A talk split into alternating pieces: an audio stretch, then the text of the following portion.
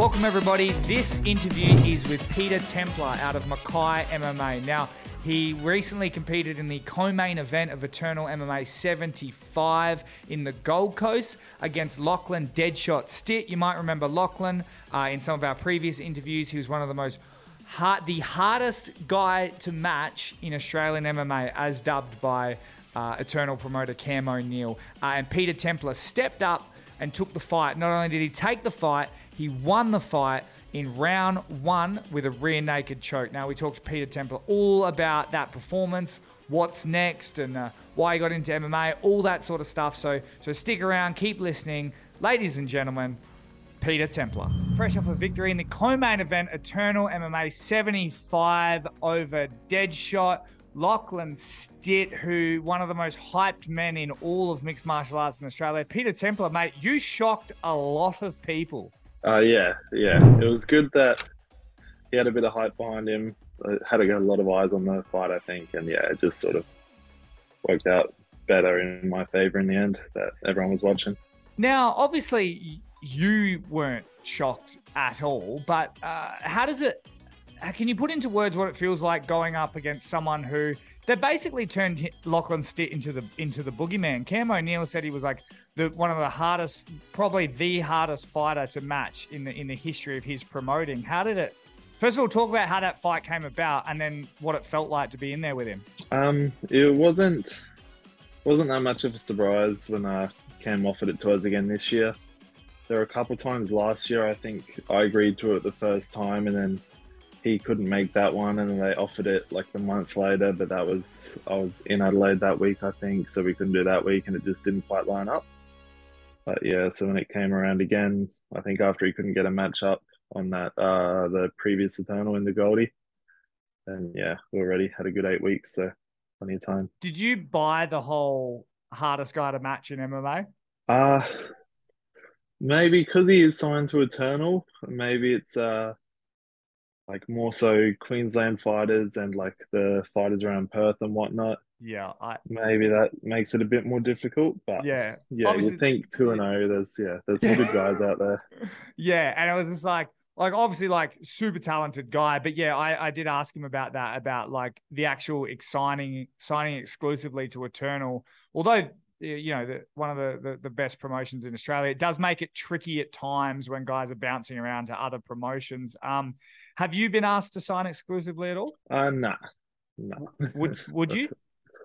um, I don't know. I'd have to have a look, see what they offer. But oh yeah, I love Eternal. Eternal's probably yeah the most consistent, well-run show with great matchups. But I haven't had any issue with other cards either, and they've always been good to me. So yeah, I'd have to have a good think about that one. Well, uh, I know they do look after the guys that they do sign exclusively, and now that you took out one of those those guys, where do you think it, it puts you in not just Australian MMA, but uh, I guess the Eternal rankings? Within Eternal, it's got to be looking around that top ten somewhere, I would suppose.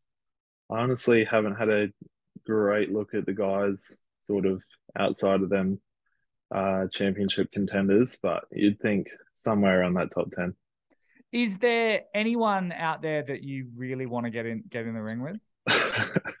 not really. Hey, I'm not that. I haven't. Uh, yeah, I was just focused on that fight. I'm not the kind of guy to go looking, picking out my next uh next couple of fights after this one. Having that already, I was just focused on that one. That one only finished a couple of days ago. I'll chill this week and then maybe start having a look. Come on, mate. You know it's my job. I want you to call everyone. yeah, I know. I know. That's all good. Coming off like a huge amateur career, you were 4 0 amateurs, uh, obviously a, a, a really uh, well renowned black belt out of uh, Mackay MMA. And going 0 and 2 in your first professional first two professional fights. Where did that put you in in your mindset? Did it slow down the the career? Uh, like, talk us through that. A uh, little bit. We had a little bit of time after Martinez. I was still pretty young. I think I was maybe twenty at the time, and I was still growing. And I just I missed lightweight for that fight. That was probably a bit too much for me getting down to lightweight. So uh, yeah, I was still growing, sort of still filling out. And uh, obviously Martinez very accomplished fighter now. After that, but that was his first pro win. Went to the uh, Eternal Belt pretty quickly, and then the loss to Jamie Spawn. I had my moments in that fight. I yeah, he got on a rear naked again. Didn't quite finish it, but yeah, lost to two very good guys. But I knew I uh, knew I had the ability to turn it around. Because you've been out there since you were a, a, teenager. Is this definitely something you want to you want to do full time and uh, make a career? Yeah, of? yeah, for sure. I just had my uh, when I had my very first fight. I waited till I was 18 and fought a couple of months after that. So yeah, I was fairly active as an amateur and now obviously pro. and speaking of being active, is uh, do you want to get a certain number of fights in this year? Yeah, I would like. We had a lot of trouble getting even just a match up last year. I was trying to get a couple in last year, and nothing ended up working out. There were a couple of offers we got, but one uh there was one week I was in Adelaide that I couldn't do, and then the other offer was like the week after Pan Pac, so I'd only been doing jiu jitsu. But yeah, this year I've got a Thai fight lined up pretty much the week before that next Eternal card that Cam pretty much asked if I was ready for that. But I got a Thai fight, so work on the striking a bit, and then yeah, look to come back after that. I mean, you got the victory the way we all thought you could. Uh, first round, uh, rear naked choke, but striking wise, how did you feel in there, especially with a guy like Lachlan? Yeah, I didn't get this. I would have liked to strike a bit more. I should have. Yeah, there were things I definitely could have done better. We knew he was going to come out hard. That's generally what he does. And yeah, he definitely he was throwing 110% in every one of those punches. And even the shorter range ones were hitting pretty hard. So I knew I had to weather that storm a bit. And then, but yeah, look to either strike back or look for that takedown. And you guys talked, there was a, a lot of talk about you training previously together. How in depth was that? Did you actually get rounds in with each other or? Uh, sort of. He did train. He trained with us for like probably a year or two, but it was back when we were both pretty young. Before I even fought, I would have been maybe 16, 17, and Lachlan was probably like 15 at the time, 14, 15. And then he's popped in. He comes up occasionally, I think, to maybe see his family and that that live up here, and he'll come get some rounds in. He popped into the gym at the start of this year, but I wasn't there. I was in New Zealand for that one, so we've sort of yeah we'll hang out after we've hung out after fight shows before and yeah we're friendly but we it's not like we were doing full fight camps together or anything. And you've had uh, losses in the professional ranks before. This is his first professional loss. If you had any advice for for lachlan? What would it be? Yeah he's so talented and like still very young. He's he's got all the time in the world. I'm sure he's only going to improve. And uh, where's your love, mate? MMA or jiu-jitsu? Me, uh, I've always been MMA. I was, I was somewhat decent at jiu-jitsu, but I've always been an MMA guy. So uh, yeah, I like to compete still in jiu-jitsu, but yeah, MMA for sure. And uh, what does it feel like putting like Mackay MMA on your back and and taking it to the heights of of, of Australia? Yeah, it's pretty cool. Just being like out of a smaller town when you see like obviously Lockie moved to Sydney, he's training with Caleb Wright that was the champion, he's training with like Rob Whittaker and these big guys. And yeah, fighting out of Mackay with a couple of amateurs doing some hard rounds. But I've got a lot of people here that help me that have experience, even if they're not quite at that level, but that will give me heaps of their time and really help me out to get there. I was gonna say, what is your your plan in long run? Because I mean, you've got guys like Jesse Medina who have trained their whole career out of Mildura, even Jamie Mullarkey out of the Central Coast, like didn't move to like a bigger place like Sydney or anything like that.